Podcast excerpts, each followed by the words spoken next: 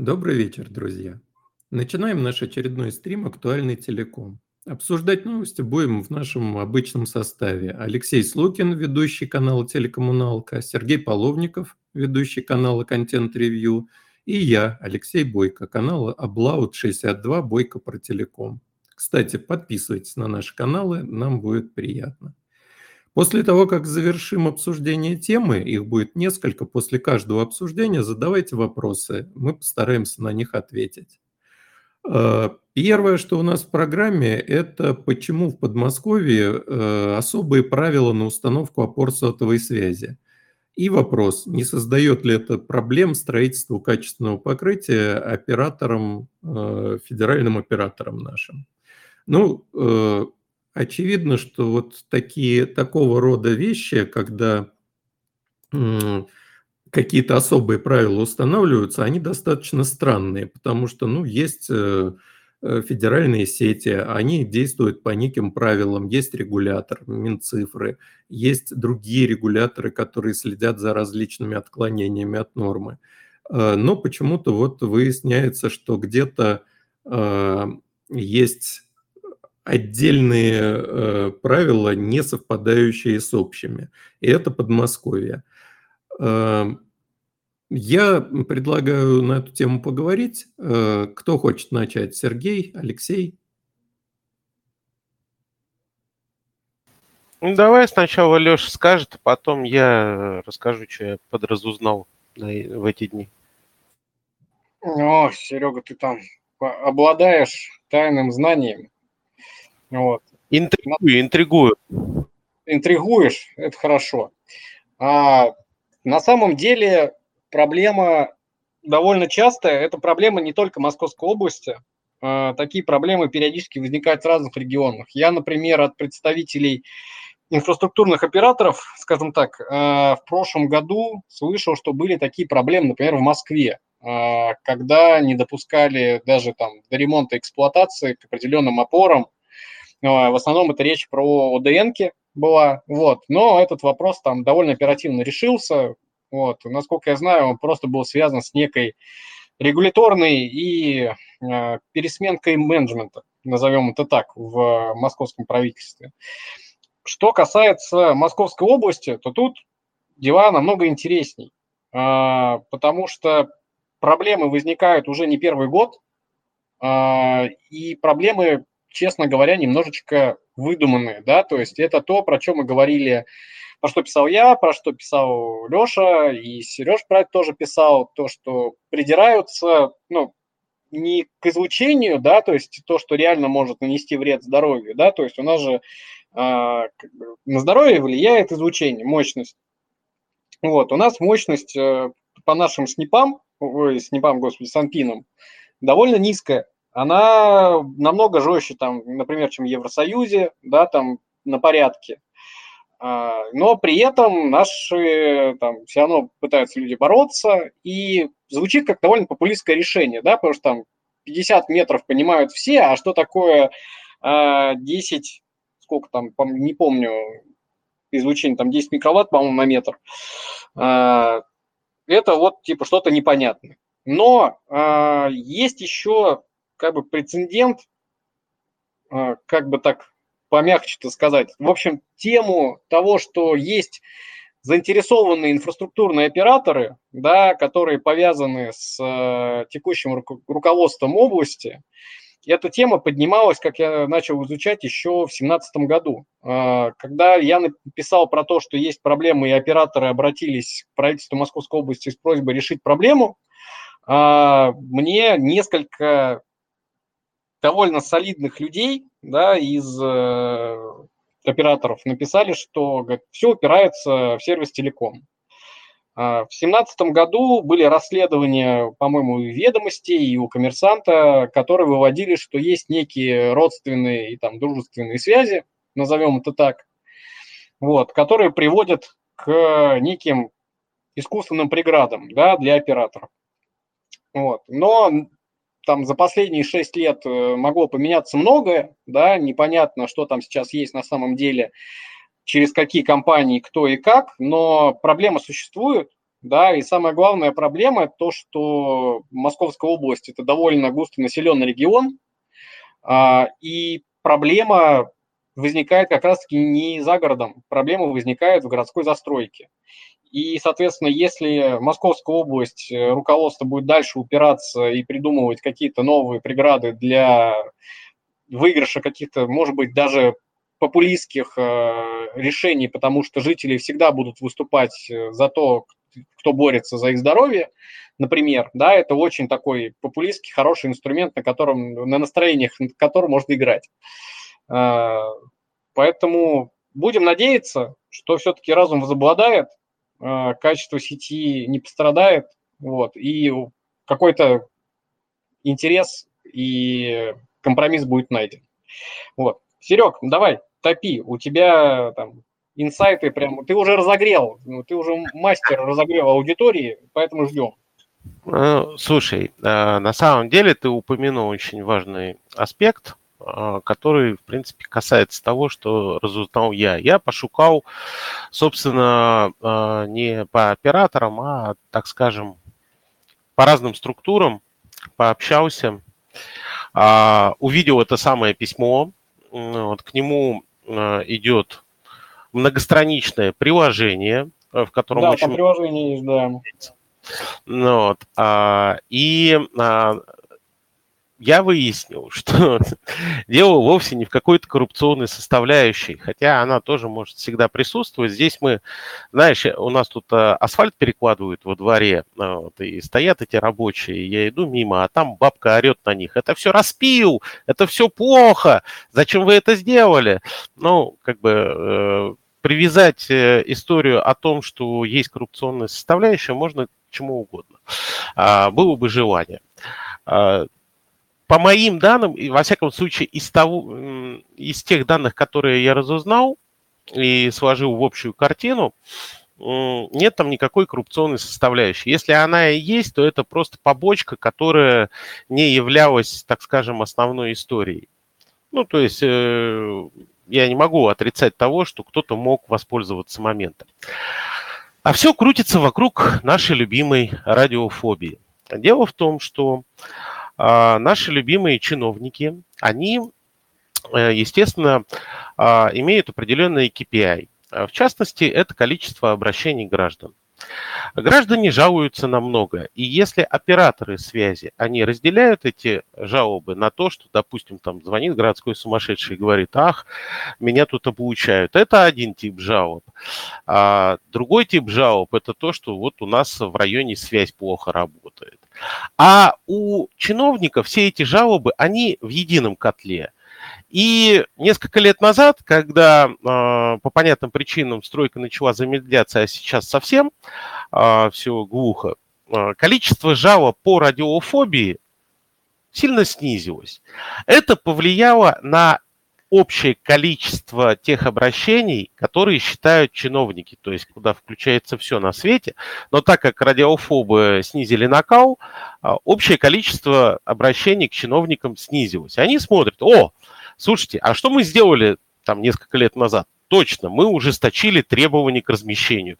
Что нам надо сделать для того, чтобы снизилось еще больше количество обращений? Правильно, давайте еще больше ужесточим. И при этом, при этом, э, как бы, если смотреть на количество жалоб по, ну, по качеству связи, оно, ну, постепенно растет, ну, по понятным причинам, потому что, ну, в Подмосковье стройка немножко буксует, если не встала полностью, именно из-за этих идиотских правил. При этом, а, как уже сказал Леша, и как сказал еще один Леша, а, вся мякотка заключается в том, что эти требования, которые выдвигают подмосковные чиновники, они не имеют ничего общего с требованием надзора по там а, этому излучению, да, его силе там и прочее, а, не имеет ничего общего с э, Рос... Э, РКН, там, выдаются частоты, то есть по закону все нормально. Но чиновники говорят, нет, вы знаете, вот как-то так.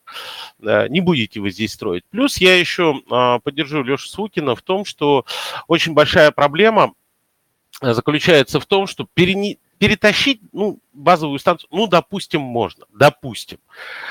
Но кто туда будет подводить коммуникации? То есть это же не просто столб перетащить, это надо подводить туда э, питание, э, надо провести изыскание, там можно вообще вкапывать этот стол или, э, столб или нет. И здесь по понятным причинам я полностью поддерживаю то, что операторы в своем письме написали, пустите операторов на опоры, на освещение или еще куда-нибудь. Но есть масса разных э, как бы, способов. Плюс я у себя в канале размещал, я ездил в Томск, э, в родной, и я был удивлен. То есть э, удивлен тем, что, с одной стороны, там со связью все очень хорошо, а с другой стороны, там все плевать хотели на радиофобию, еще какую-то чушь. Там базовые станции могут стоять там напротив окон, там на крышах здании университета, еще где-то. Ну, потому что есть требования там по излучению, оно, операторы этому очень жестко следуют. У нас же тоже дома там Wi-Fi роутеры излучают, много что излучает. В некоторых случаях очень сильно излучают, гораздо сильнее, чем мобильная связь, но тем не менее.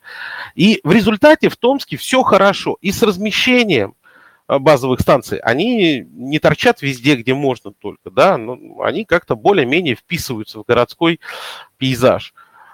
И с покрытием все хорошо, и со скоростью связи, там, мобильного интернета, качеством связи.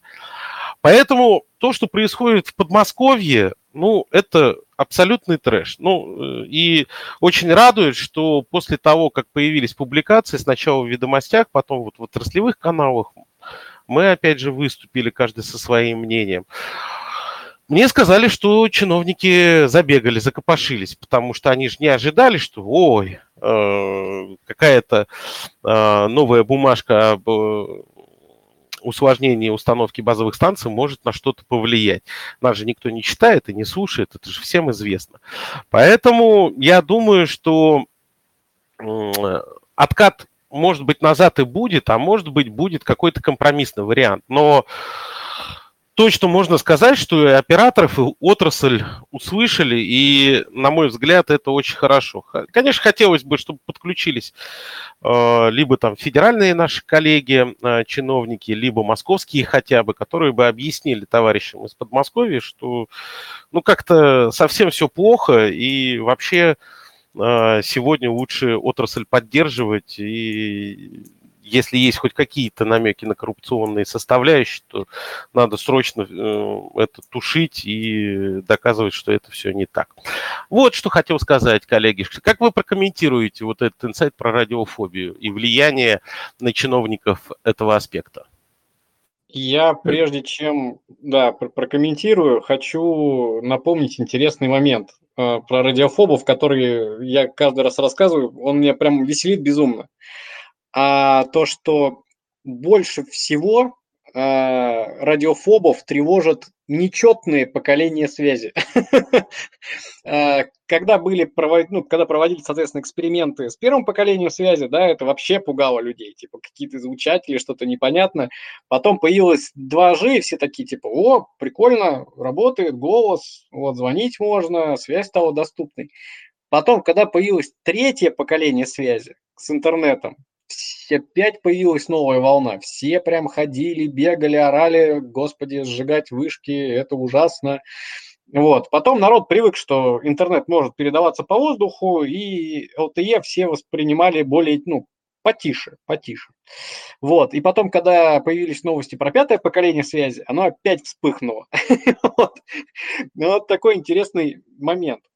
А вообще, это правда. А, я абсолютно, Серег, согласен и допускаю такую историю, про которую ты рассказал, потому что э, радиофобы никуда не делись, да, и люди, которые принимают решения, к сожалению, не всегда понимают, что они принимают. То есть они могут, ну как вот, э, как, как ты сказал, надо, что мы там сделали? Усложнили, ужесточили, нормально, можно работать, давайте сделаем так же.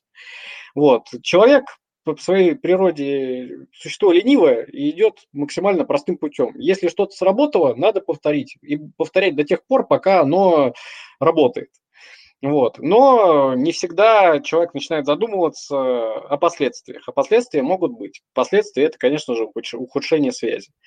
Поэтому радостно слышать то, что действительно публикации и освещение проблемы начало влиять на процессы, вот, потому что проблему надо все-таки решать. Вот. Леш, а ты что думаешь? Ну, мне кажется, очень здравая идея, что э, чиновники в том или ином регионе зачастую могут руководствоваться не здравым смыслом, не законами физики и не принятой регуляторикой, а вот таким, такого рода соображением, что нам бы поменьше жалоб. А жалобы как? Ну, желательно, чтобы антенн не было видно. Вот стоит она не в трех метрах, а в 50, глядишь, на нее не бросит взгляд э, та или иная старушка или человек, недоучивший физику в школе, и не напишет жалобу. Вполне такой подход понятный, но также понятно, что продолжая э, так относиться к проблеме, проще сказать, что а давайте вообще выключим сотовые сети. У нас же есть э, возможность протянуть провода, у каждого дома телефонный аппарат, э, все-таки 21 век, да, можно по ним разговаривать, и излучение будет ну, практически нулевым. Э, тоже вариант, который можно вот посоветовать таким оголтелым, я бы сказал, чиновникам. А на самом деле это, э, как обычно, попытка легкого решения. Вместо того, чтобы вести просветительскую работу, встречаться с э, активистами, с какими-то группами, которые возникают на местах, разъяснять, беседовать, показывать им результаты измерений, э, напоминать, что у нас в стране и так э, весьма жесткие ограничения на излучение радиочастотное – приводить примеры, что, ну, собственно, достаточно в Москву приехать, чтобы убедиться, насколько часто в Москве стоят антенны, ну, в очень, очень близко и от жилых объектов, и от э, объектов социального назначения. Я вот в чатик только сбросил картиночку, это вот, например, на Покровке дом, и там стоит антенна. Да, она вот на этот дом не светит, она выше стоит, но соседние дома, естественно, попадают в ее э, зону излучения. Видимо, все промерено, то есть даже в этом сомнений никаких нет. А, думаю, мы эту тему обсудили. Я добавил, Леш, можно все-таки, потому что тема достаточно большая и, на мой взгляд, интересная. Я бы хотел добавить вот что. Ты вот упомянул регионы, и мне сразу вспомнилась история, которую я тебе пару лет назад рассказывал, о том, как работают чиновники в регионах. А, допустим, оператор получает, там, продирается через весь этот э, бюрократический ад и получает разрешение на установку станции. Что делают чиновники? Чиновники самостоятельно делают ошибки, незначительные, но ошибки в документах, для чего? Для того, чтобы, когда там оператор в итоге ставит башню, приходят селяне с факелами, вилами, ну или чем-то там еще, в зависимости от региона, начинают кричать, уберите эту гадость, она все излучает. А, оператор показывает, слушайте, вот все документы, и приезжает тот самый чиновник и говорит, слушайте, мы будем бороться, мы за наших жителей, ну, впереди выборы, естественно, и такой, а вот по проверке, оказывается, у них есть неточность в документах. Так ты, сволочь, сам эту неточность внес. Понимаете? То есть вот до такой степени. И это, ну, мерзкая ситуация, она же не только там в каком-то конкретном регионе, она повсеместная. И все прекрасно чиновники тоже знают, что операторы у нас дойные коровы, которые ничего делать не будут. Они, конечно, там повозмущаются, пойдут дальше. У нас э, э мало кто, кроме операторов, так э, ревностно относится к соблюдению регламентов каких-то, какими бы идиотскими они ни были. Там э, какие-нибудь требования этих санэпидемстанций, там пожарник какой-нибудь придет, еще кто-нибудь придет, астролог скажет, что Меркурий ретроградный ставить нельзя. Ко всем прислушиваются. Но сама по себе история, когда чиновники, которые вообще-то просто обслуживающий персонал, то есть, ну, как, как мы, обслуживающий персонал наших читателей и слушателей, чиновники наш обслуживающий персонал, они должны выполнять то, что им предписано. Предписано разрешение Ну, будь добр, разрешай. Если ты запрещаешь, ну, обоснуй. Я гигантское количество документов э, от чиновников там, с обоснованиями различными читал. Все, что касается связи, это какая-то несусветная чушь. Но всегда находится какой-нибудь там НИИ чего, они же там все в гупы какие-то, еще кто-то, там исследователи исследуют, пишут документы с обоснованиями. Но это же бред и это чушь. То есть вот э, я полностью, Леш, поддерживаю тебя, что зачастую у нас во-первых, у нас очень э, жесткие требования относительно размещения базовых станций, вообще там, касательно излучения. А во-вторых, ну, у нас есть насущная проблема. У нас, а, если мы не будем а, продолжать стройку, в Подмосковье наступит э, в определенное время коллапс интернет-трафика, потому что уже сейчас а, базовые станции, их же постоянно меняют, и они э, отключаются, и возникают пробки в трафике. Пока что операторы делают это ночью и днем, то есть ночью все спят, днем все на работе. Но я как житель э, Подмосковья и в том числе спального района, я это на себе очень хорошо ощущаю. О, вот здесь сейчас начали переставлять оборудование, потому что все упало или снизилось. И что с этим делать вообще решительно непонятно. То есть понятна мотивация чиновников, то есть вот этот вот а, популизм и постоянная дрожь перед э, какими-то а, сверхактивными меньшинствами, которые приходят и начинают кричать, вот э, нас тут облучают. Вместо того, чтобы один раз дать им отпор, они все время им потакают. И я этого, если честно, не понимаю. Вот так я хотел бы со своей стороны закруглить эту тему. А, я немножечко продолжу эту тему, простите, господа, а, но с переходом на следующую тему, потому что есть э, кое-какая связка, которая выведет нас на вторую тему нашего канала, нашего сегодняшнего стрима, точнее. А, но прежде чем я ее быстренько расскажу, да, еще есть одна история с радиофобами. Я просто, когда занимался строительством сетей, а, помню, мы каждый раз подводили план по переносу сроков, да, и по переносу площадок.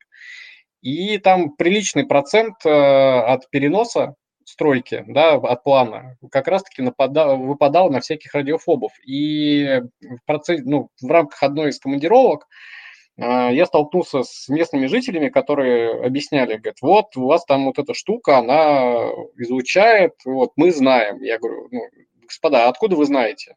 Вот, говорит, а вот у нас там Сергей Михайлович, э, вот наш, он сказал. Что оказалось? Вот это абсолютно интересная история, которая касается, Сереж, э, ничего, да, как ты сказал.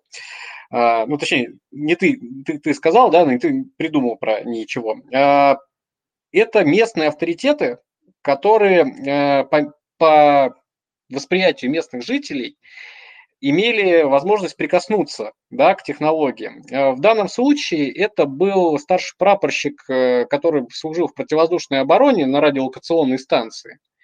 И он, естественно, местным жителям рассказывал про то, как он когда служил, когда РЛС переводят в боевой режим, да, в боевое сканирование неба, назовем это так, а, говорит, птица попадает, соответственно, в направленный э, диапазон, да, и вспыхивает. Говорит, во, говорит, какая штука, а вы, говорит, такие вещи ставите э, во дворах, да, потому что это и частота одна, вот, ну, все мы знаем, что у нас частоты совместного использования, да, и там, где стоят противоз... системы противовоздушной обороны, там есть санитарная зона, которая не позволяет использовать определенные диапазоны. Вот. И люди знают, что типа, ну вот он же служил, он же, а то, что человек как бы не понимает, что мощность э, радиолокационной станции и мощность э, непосредственно э, самой базовой станции отличается кардинально, да, ну, что ж поделать, да, это уже более сложные вещи. Но как я хотел прокинуть мостик к следующей теме. А, вопрос про ошибки которые допускаются. Ошибок на самом деле при строительстве и регистрации это очень такая прям больная тема. Дело в том, что операторы не занимаются строительством станций. а, сами станции строят подрядные организации. Да, уровень компетенции подрядчиков абсолютно разный. И документы, которые подаются потом в местный Роскомнадзор, в местные органы власти и так далее, также заполняются подрядными организациями. И ошибок там может быть туча. Да, и как раз-таки Сереж правильно сказал, что это вопрос к чиновникам, да, то есть ты как последняя инстанция, принимающая документы, должен ее проверить, а не прятать э, эту ошибку на всякий случай, чтобы можно было всегда прикрыться. Почему тема про подрядчиков – это такой переходной мостик к нашей следующей теме, к теме про внесудебное приостановление лицензий. Потому что очень много было интерпретаций э, данного законопроекта, а, многие уткнулись в историю про ТСПУ, но это тоже как э, отдельная тематика, да. Вот. Но многие подумали, что речь идет исключительно про лицензии, которые, ну, как операторская лицензия, да. Но проблема в том, что есть такая история, что под этим лицензией подразумеваются не только лицензии оператора. Лицензии оператора как раз-таки открытые. А, и эти лицензии можно найти в реестре Роскомнадзора. А, речь идет про радиочастотные разрешения. Да, то есть у каждой базовой станции, которая стоит, есть лицензия. Лицензия на вещание, назовем это так. По-научному радиочастотное обеспечение, радиочастотное разрешение. Вот. И, соответственно, Роскомнадзор периодически проводит э, мониторинг, да, ну, все по регламенту, все по закону. Тут тут спорить нечего, да, то есть лицензия у тебя выдана на определенные частоты, на определенный диапазон, на определенную полосу, если она не совпадает, ну, будьте добры, заплатите штраф, да, а, но одно дело заплатить штраф, а другое дело, что возникает прецедент, когда будет приостановка лицензии. Приостановка лицензии означает отключение базовой станции, потому что если разрешения нету, то и вещать, соответственно, нельзя. А, и проблема в том, что, во-первых, это непонятно, как будет применяться, да, потому что непонятно, кто это будет контролировать, как это будут э, регламентировать, да, когда будут решать, что это штраф, а когда приостановка лицензии. Следующий момент э, – это то, что это будет 100% рычаг давления э, выборочный. То есть, если нужно надавить на оператора, будет включаться режим приостановления лицензии. Если на оператора не надо давить, да, тогда, соответственно, будет история про штрафы. Вот. А, коллеги, я так понимаю, вам тоже есть что рассказать про эту историю, потому что для меня эта история довольно болезненная, которая вот сейчас возникает с этим законопроектом, и операторов она тоже напрягает. Вот. Хотелось бы послушать и вас. Слушай, ну, а, это на самом деле больше ваша с Лешей тема. Я единственное, что хотел бы а, а, отметить в ней, да, это то, что, ну, как мне кажется, и я еще в обсуждении предварительно тоже это говорю, что, как мне кажется, что речь все-таки идет больше о том, чтобы соблюдались там нормы СОРМы и прочего, ну, как бы у меня такой обывательский получается взгляд. Но я еще хочу сказать, что относительно документации чиновников, которые там типа документы подготавливают, потом что-то происходит, э, э, не устаю приводить в пример наш любимый ФАС, Федеральная антимонопольная служба, которая сначала дает разрешение операторам на повышение тарифов, они их повышают, а после ФАС начинает расследование. То есть вот расследует, что оно расследует? Что оно выдало разрешение, что оно подписалось под э, вот этим вот э, документом, который оператор обязан им предоставить перед тем, как повышать какие-либо там архивные тарифы. И вот это у меня все время вызывает диссонанс. Что значит там, типа, э, мы начинаем там в обратную сторону идти и как-то анализировать документы. Ну, вот. А, а что касается вообще, в принципе, э, там э, э, прекращение действия лицензии на основе того, что на одном каком-то незначительном а в случае с большими мобильными операторами одна базовая станция – это незначительный сегмент, что-то произошло, и на основании этого лишать лицензии во внесудебном порядке, внесудебном, то есть сразу, это, конечно, какой-то сюр, потому что это открывает, ну, как бы ящик Пандоры для той же самой нечестной конкурентной борьбы, когда, ну, мы же все прекрасно понимаем, да, никто не без греха подкупить инженера, конкурирующей организации, чтобы он сделал так, чтобы базовая станция попала вот под это вот, э, значит, наказание, можно. А потом что? По щелчку пальцев, э, значит, лишаются лицензии, а потом ее восстанавливают. Но это какой-то бред, если честно. Вот э, такое мнение. Опять же, повторюсь, не техническое, а именно концептуальное. Там подкупать даже, Сереж, и не надо далеко ходить, да, не надо подкупать никого из конкурирующей организации. Зачастую подрядные организации работают по регионально. И всех операторов обслуживает там одна и та же компания. А, я сколько раз на своей практике сталкивался, когда было, простите меня, прям воровство а, оборудования, недостающего с одной, с одной станции на другую, там, потому что работают одни и те же люди. Да? Где-то что-то на сторону слили, перепродали, потом пошла проверка, быстро свистнули, а потом а, э, безопасники операторов между собой начинают э, списываться, спрашивать, э, есть ли у вас такое оборудование, и находят железо, подписанное с инвентарным номером другого оператора на своей сети. Вот. Уникальные вещи.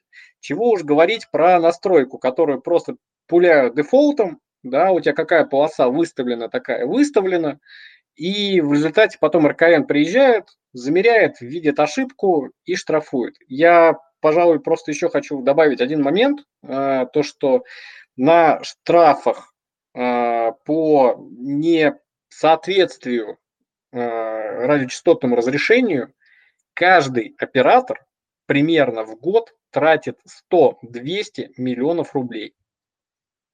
100-200 миллионов рублей тупо на штрафах. Ребят, это очень большие деньги. Вот. И проблему эту решить э, довольно тяжело. Э, с этим, конечно, разбираются э, и пытаются сделать всякие системы онлайн-мониторинга, но это тоже необходимо специальное программное обеспечение, да, в том, и вендорское, и его надо будет, соответственно, потом интегрировать с собственной разработкой. Вот. Но это все лирика, а, потому что как бы, проблема есть, да, и с ней все равно пытаются бороться. Но самая главная угроза – это все-таки история про приостановление лицензий. Вот, потому что тогда качество связи у нас в стране упадет настолько, что замучаемся потом разгребать. И проблемы э, будут получать, э, жалобы будут получать операторы вот, в первую очередь. И с этим, конечно, надо будет разбираться. Коллеги, смотрите, э, что меня в этой истории э, удивляет и не нравится. Э, прежде всего то, что вот я вижу у тебя, Алексей, в заметочке есть цифры. За 2019 год сформировано 65 868 протоколов административном нарушении. Скажите, а это вообще нормально? Ведь если в таком количестве операторы нарушают, то это, скорее всего, свидетельство о том, что что-то не так с процедурой. То есть либо проверяется что-то не то, чего э, требовали, либо операторы, ну уж совсем игнорировали все требования. Потому что я понимаю, составить 50 протоколов. Хорошо, у нас страна большая, 500 протоколов. Ну, может быть, тысячу, не знаю, год все-таки, да.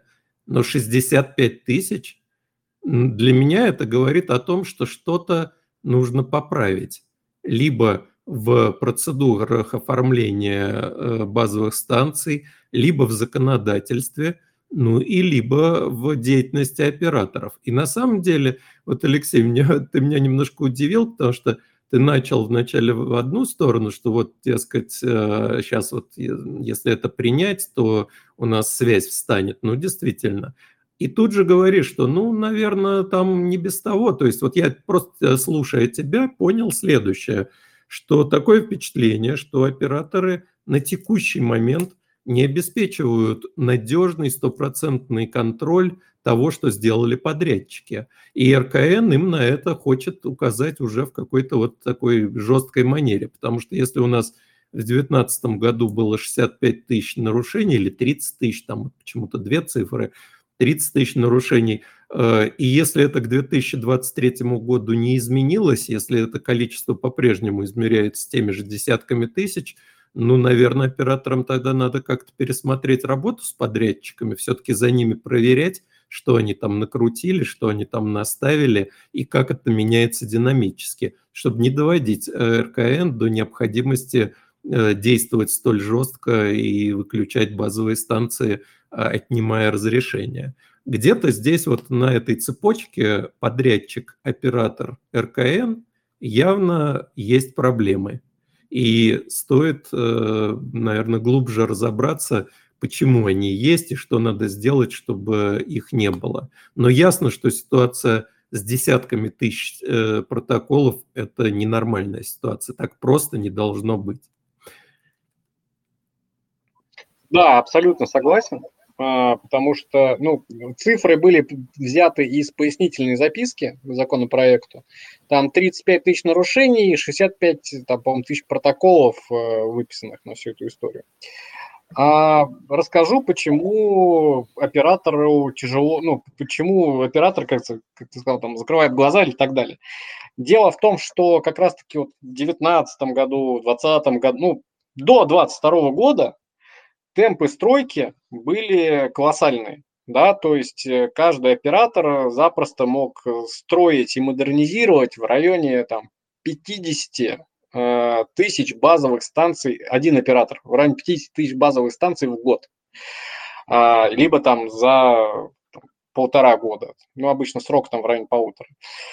Вот. И это в разные регионы. А, это там, ну, просто нету людей, реально. То есть э, много стройки принимается документально, да, то есть станция построена, а, сеть Э, ее видит, да, то есть, ну, она вышла в эфир, да, мы ее можем потрогать. Документы все заполнены, окей, вроде все нормально, все работает. А, поэтому никто особо не заморачивается. А потом начинается, то тут проблема, то там проблема, то тут что-то слетело, то там не так настроили, то при модернизации э, на дефолт все скинули. И начинают сыпаться штрафы.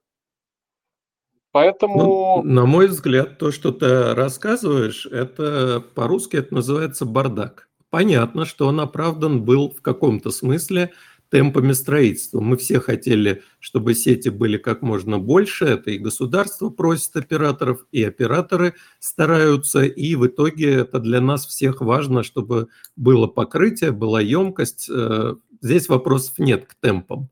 Но в какой-то момент, безусловно, нужно навести либо порядок с этим, потому что не дело вещать в диапазонах, которые не выделялись данной базовой станции в данной точке, либо пересмотреть законодательство. Это тоже вполне нормальный вариант. Если, например, э, частоты бы выделялись оператором в эксклюзивное пользование – то тогда не нужно было бы прописывать на каждую базовую станцию конкретный набор узеньких полосочек, где ей можно вещать, потому что это решал бы сам оператор, и мы все понимаем, что при существующем уровне автоматизации это даже не оператор решает зачастую, а какая-нибудь система автоматической настройки, э, оптимизирующая сеть в режиме реального времени появилась узкополосная помеха, э, и базовая станция мгновенно ушла на другие частоты, а вместе с этим изменилось частотное планирование всех соседних станций. И все это делается компьютером без участия человека.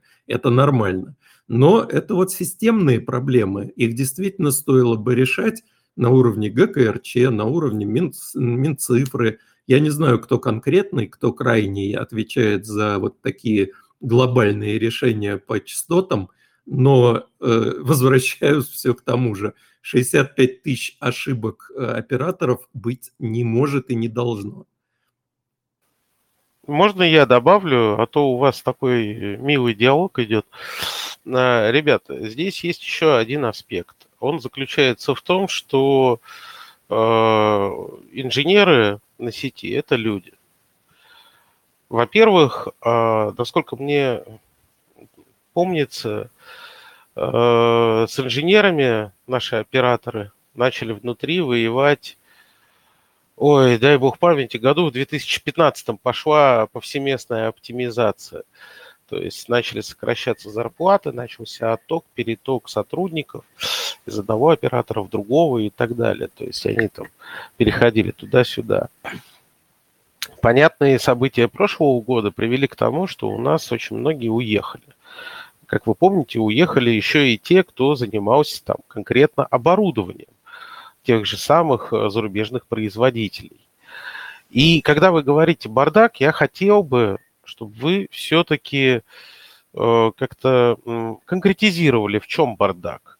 То есть бардак в организации, я сомневаюсь. Э, регламенты есть. Но одно дело, ты напишешь хоть какой регламент, если у тебя э, команда инженеров э, состоит из людей не самых опытных, они станут опытными, на это нужно время. Просто сейчас не самые опытные то могут быть определенные проблемы. То есть просто люди могут косячить, понимаете? И человеческий фактор отменять, на мой взгляд, особенно вот э, в плане там настроек, внесения узких полосок, это же должно быть терпение, это должно быть внимательность, э, ребят, это все не про нынешнее поколение. Но я это уже как-то старчески ворчу, а вот у нас молодой Алексей хочет добавить.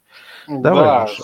Сереж, ты правильно продолжаешь мысль, я как раз про это говорил, то, что, ну, подрядчиков много, да, людей, которые принимают, их мало. И техблок резали все. Были очень жесткие сокращения, причем и те, кто занимается дизайном и архитектурой сетей, и те, кто занимается эксплуатацией сетей. Я помню, как мне в 19, господи, когда это было еще, в 2020 году, да, мне писали люди с мест э, и говорили про то, что, слушайте, ну, у нас, говорит, вот в отделе эксплуатации один человек, начальник отдела, и вот он сам ездит и обрывы на сети исправляет. Ну, это, это кошмар.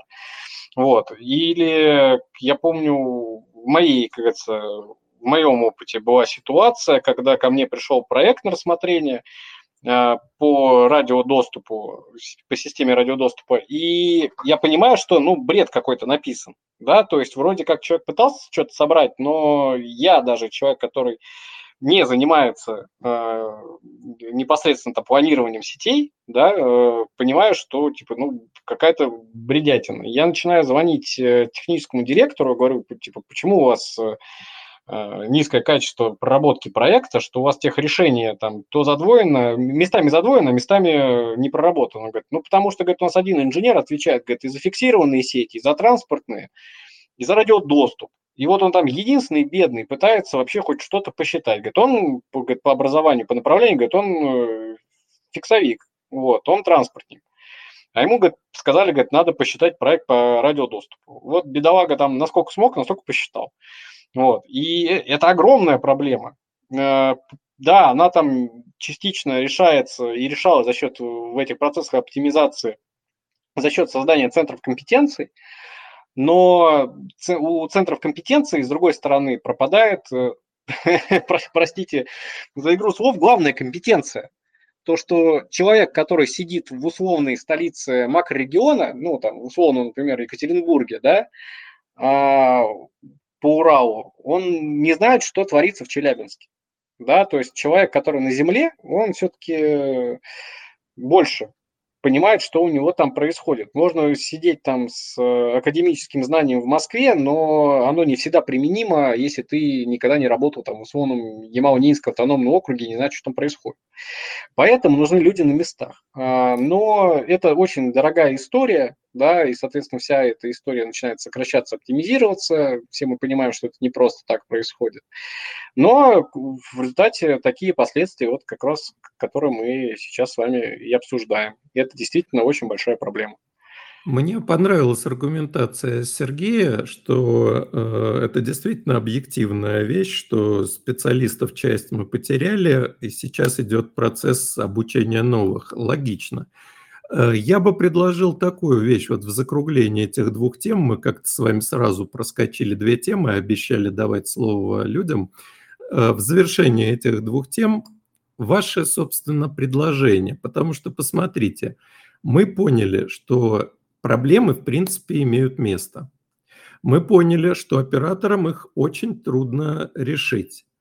И, наконец, э, вот что мы-то можем предложить. Кстати, вот у нас есть э, Максут Шадаев на связи, и он хочет э, сказать. Давайте дадим слово министру связи. Максут, мы вас слушаем внимательно. Да, надо нажать на микрофончик зеленый. Теперь вот он у вас зеленый стал. О, да, супер. Разобрались. Э, во-первых, я хочу сказать э, спасибо большое, очень прикольный формат. Э, вообще, вот я третий раз уже слушаю. Значит, и так прям, конечно, время такое для нас не очень удобное. Вот. Нам бы в машине ехать домой. Тогда это вообще идеально было бы. А так много совещаний. Поэтому спасибо большое. В целом, хотел только по одной истории сказать по Московской области. Значит, проблема понятная. Значит, я с губернатором поговорил.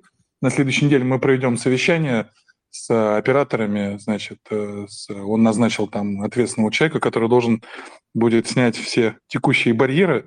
Потому что что область, наверное, один из таких регионов, где это все сейчас наиболее активно все строится.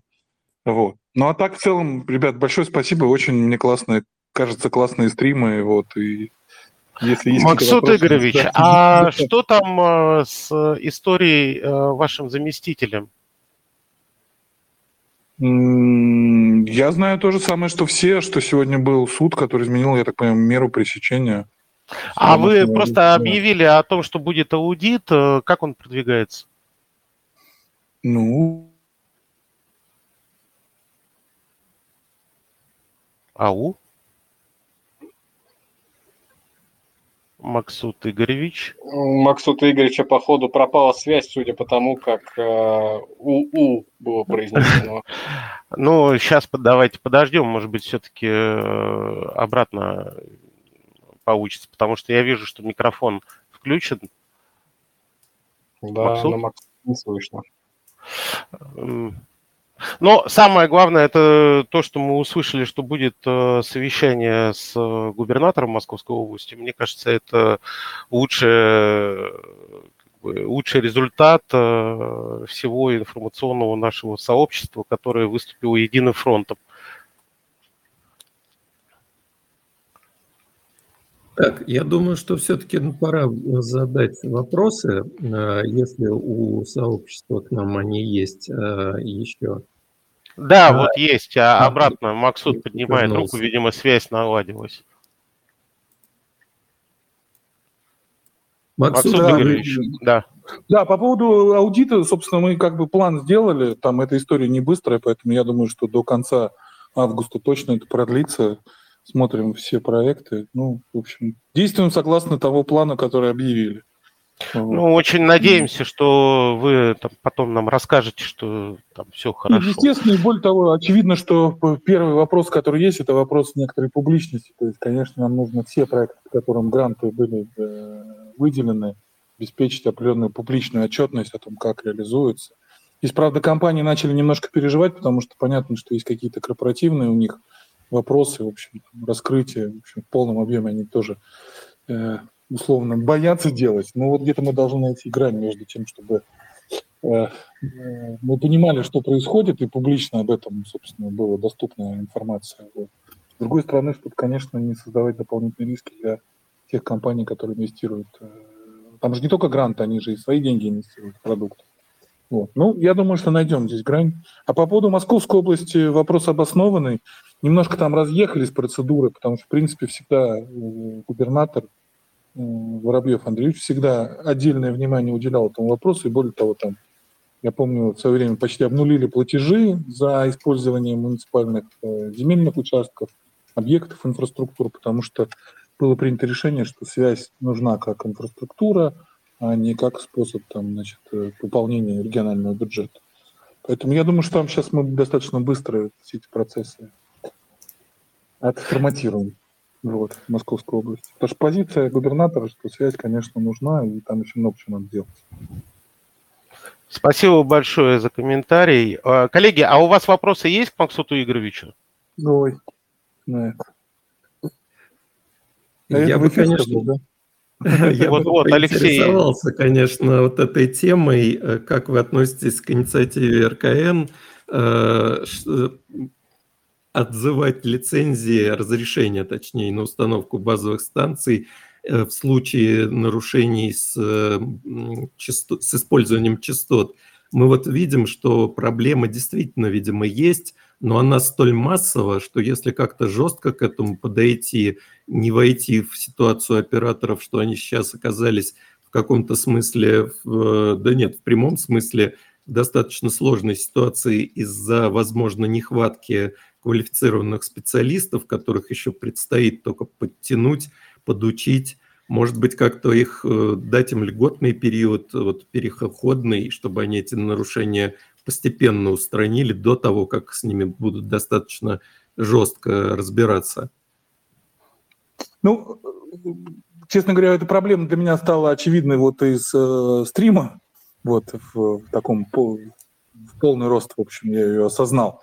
Вот. Но наша позиция, конечно, всегда надо действовать очень аккуратно и сбалансированно, то есть ничего тут, так сказать, шашкой не махать и конечно, э, либо дать какой-то период, э, либо договориться про какие-то условия. Ну, то есть очевидно, что мы против каких-то резких действий будем в этой части. Вот, поэтому будем искать э, баланс определенный между соблюдением требований и как бы значит, обеспечением непрерывности определенных процессов. Ну, Было бы замечательно. Еще раз спасибо вам, что вы поучаствовали. Да, спасибо. И, пожалуйста, продолжайте. Это очень крутая история, я считаю. Постараемся. Спасибо, будем, а, будем да. стараться. Да, приходи еще. Да, спасибо большое, это... удачи. Да, спасибо, спасибо, ребят. Так, а теперь мы все-таки возвращаемся к э, разговору с, с нашими слушателями. Дмитрий Галушка, э, вижу вас, включаю микрофон.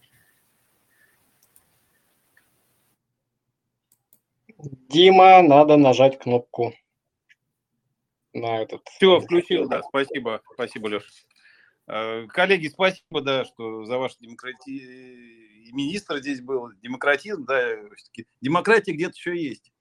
Вот, это как бы начнем с хорошего. Но вот эти все истории, там, Максут Игоревич не, не договорил, да, к сожалению, все вот эти законопроекты, Алексей, да, и про базовые станции, про небазовые станции. Ну, то есть просто можно за отсутствие САРМА получить приостановление деятельности на три месяца. Понимаете, да, что через три месяца даже самые терпеливые абоненты уйдут. Это и, так. Они отвалится через пять дней. дней да, да. Это все, это в третьем чтении принято.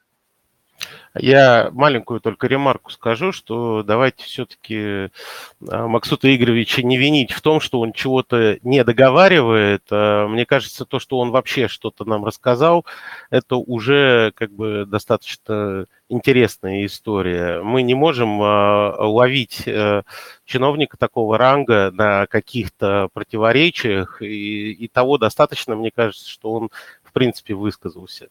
Ну, вот, а это маленькая ремарка, Дмитрий. А, вот Алексей вам а, уже ответит вот э, по вашему вопросу. Я на самом деле вопрос не задал, я только лирическое отступление было. Да, к вопросу. Вот. Вопрос, а, ну, собственно, по понятно ли вам о том, что инициативы конторы из трех букв э, с 1 января 2024 года, грубо говоря, количество игроков на рынке уменьшится? А с 1 сентября вот этот закон, который принят сегодня в, треть, в третьем чтении, еще больше. То есть там тем, то есть микробизнес вообще уйдет в тень, а малый бизнес, э, ну, во-первых, грядет передел телефонного рынка, потому что там по информации, слухам, там и мне сегодня эти люди спросили, что как бы как вы считаете там насчет э, уменьшения количества лицензий. ПД с голосом, например, лицензии они хотят вообще убрать. Ну. То есть, соответственно, но это бы, если они, если это хотят они, то так все и будет, потому что как бы так все в одну калитку происходит. А есть, а вопрос-то какой? А вопрос понятен ли вам, или вы считаете по-другому? Спасибо за вопрос, э, Алексей. Ну, я могу только прокомментировать, что действительно рынок и регуляторика сейчас так выстраивается, что станции, ой, господи, станции, уже заговариваюсь, вечер, э, компании будет становиться меньше, да, все-таки регуляторные требования тянут не все, вот, и рыночек, конечно, будет аккуратненько, аккуратненько сжиматься. Я, ну... пожалуй, добавлю еще, что, конечно, мы все прекрасно понимаем. И, конечно, э, мы видим и одну сторону так называемых э, прогосударственных э, чиновников, наших коллег, другую сторону видим. Но мы просто на стороне индустрии. Нас спрашивать о том, как понимаем ли мы это, ну, конечно, понимаем. Но мы как раз и стараемся соблюсти тот баланс, а, чтобы не вызывать раздражение ни у одной из аудиторий. Наше дело информировать и давать площадку, как мы дали ее и вам. Леш, добавишь? Э, вопрос хороший э, и очень сложный. Я э, сейчас придерживаюсь такой точки зрения, что эм, больше хочется смотреть на то, что происходит, чем на то, что будет происходить, потому что будущее, в принципе, от человека скрыто, а сейчас и вдвойне, и втройне, потому что, ну, мы, давайте признаем, что мы не знаем, что через месяц будет, не то, что там в следующем году. Доживем, э, попадем в это будущее, значит, будем про него рассуждать, когда оно станет настоящим. И, к сожалению, есть такие процессы, э, на которые э, наше обсуждение, ну, все-таки давайте уж признаем откровенно, не влияет. Да, ну и пора, наверное, уже заканчивать, Леш. Ты же у нас э, любитель э, графика. Э, я готов отказаться или перенести свою тему, которую заявлял, как в прошлый раз э, про э, аккумуляторы хотел поговорить, так в этот раз про сторис. Ну, давайте как-нибудь в следующий раз, а может быть и отдельно э, сделаем фановый стрим э, с несерьезными темами. Может быть, тем более мы еще хотели обсудить подписку МТС Share и э, ее отличия. Ну, действительно, материалов явно больше, чем мы можем впихнуть в этот час. А поскольку все люди заняты, я думаю, что надо все-таки нашего регламента придерживаться. Поэтому всем огромное спасибо, кто приходит нас послушать онлайн. Э, также всем, кто нас будет слушать в записи, спасибо. И э, кто еще этого не сделал, подписывайтесь, пожалуйста, на наши каналы Алексея Слукина «Телекоммуналка», Сергея Половникова «Контент-ревью» и мой Алексей Бойко, канал Облаут 62 Бойко про телеком. Спасибо, всего доброго, до следующей встречи. Всем пока. Пока-пока.